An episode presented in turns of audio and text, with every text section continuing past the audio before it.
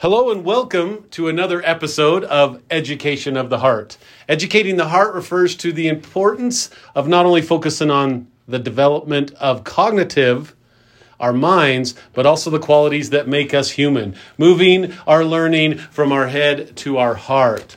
So the scriptures teach us that the heart encompasses both the body and the spirit. We rejoice with our heart. We understand with our heart. We ponder with our heart. We're it is our heart that is humble. It is with our heart that we discern things, that we're edified, that we have reverence, inspiration, and joy. I teach a class at BYU Idaho in the early elementary and special education department, and I interview BYU Idaho students that will become future teachers to assess the education of their hearts.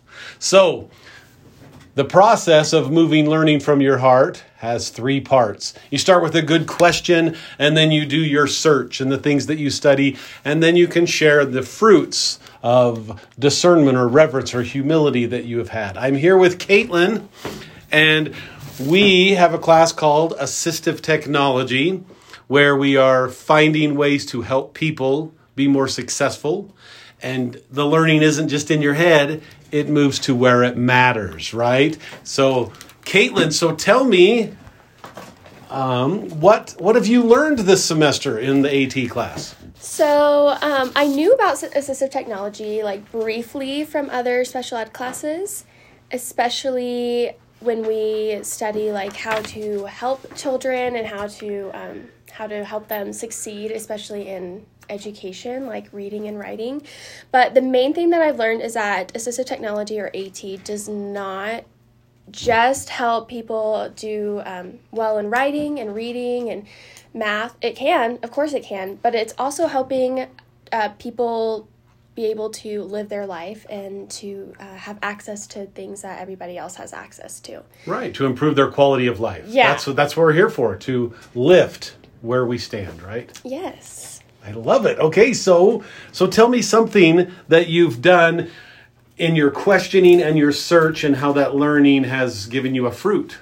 So I began with um, when we did our assessment of like what we know about assistive tech. So I chose totally different things than what I have researched now. So I chose like different things that I thought would be interesting, and they were. I studied them, but one thing that I found really, really cool was the recreational part of things. Especially because, like I said, I was just really focused on how can I help a student read and how can I help them write and how can I help them do math. But I really forgot that um, recreation and actually having fun is also important and they should have access to that as well. So I found it really interesting that there are plenty and like so many things that you can do with recreational AT and it can be very simple and it can also be very complex and it helps people be able to, like we said, live their life, which is what we're here for. So that was the biggest thing I learned. I love it. You probably love little children, and that's mm-hmm. when children learn the best. They learn yes. while they're playing, so it's an activity based focus. Mm-hmm. So, yeah, let's adapt the recreation and the activities to give them more learning. Yeah, access to life. Access yes. to life. I love it. So, tell me, so, um, so, so tell me some of the things you've learned about recreation. Okay, so recreation it is not just having fun. It can be, but it also helps your cognitive and communication skills, social skills, emotional, and I've also found that it's shown to decrease depression, and it is important to. Um, when a child is participating in recreation activities, their learning in the classroom will be better and they have an outlet and things like that. So that's what I found about recreation. And I researched quite a bit of like different things that you can do. So I found a lot of different things I didn't even know existed. So like a fishing pole, there's a fishing pole that like connects to your hand and you can press a trigger and it just shoots out your line rather than you having to cast it. Um, there's also I found things that you can do like not a D, uh, kind of like a DIY type of situation, um, especially if funding or if this is a personal thing that you're trying to uh, accomplish.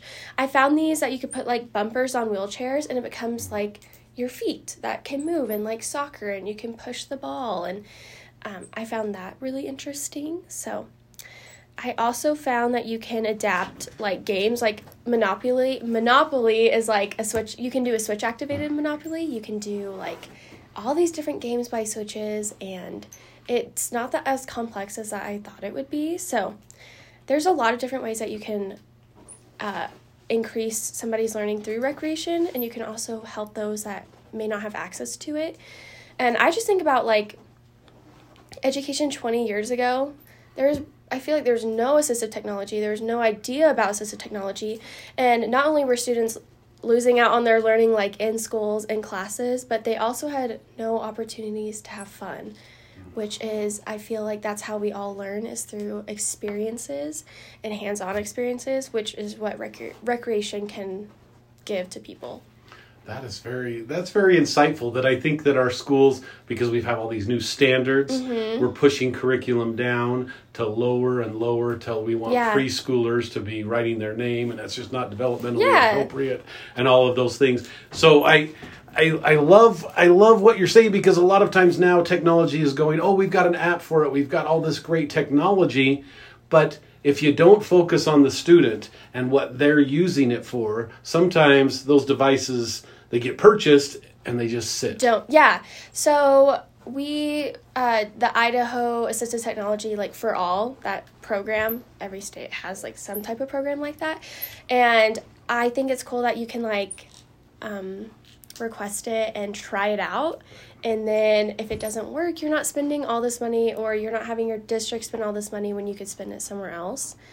I also found it interesting that um, I'm a firm believer that as like a teacher and somebody that you're educating as a parent or any type of education that you're providing, it is important to remember that we're creating citizens of the world. And I think one of the most important aspects of being a citizen is having social development and being able to have your emotions and express them in uh, proper ways and understand it and also have social skills is very important to be a citizen and i think if we're just i love the standards don't get me wrong. But if we're just focusing on the standards and we're not allowing recreation or activities to be in our schools and recess is important and pe and art and music and uh, science is even kind of getting booted out of the way and understanding social studies because those are um, history's social skills that we can look back and reflect on. So i just think it's very important that we have everybody has access to recreation everybody has access to being able to learn social skills which is what at does I love it because everybody learns in a little bit different way. And it was so interesting. Before this world even came, there were two plans presented. And one of the plans said, You're not going to fail. I promise that you will not fail with my plan and you're guaranteed. But the other plan involved failure. But we were courageous enough to take that plan mm-hmm. because of our faith in the Savior, knowing that when we fail, we're going to have someone that can help us and lift. And so learning becomes failure after failure. And I remember when I was teaching my children to ride bikes. The very first thing is I'm I said to them, "You're going to fall, and I know you're going to mm-hmm. fall. So let's practice falling correctly. Let's practice a safe way to fall, and then you know it's coming."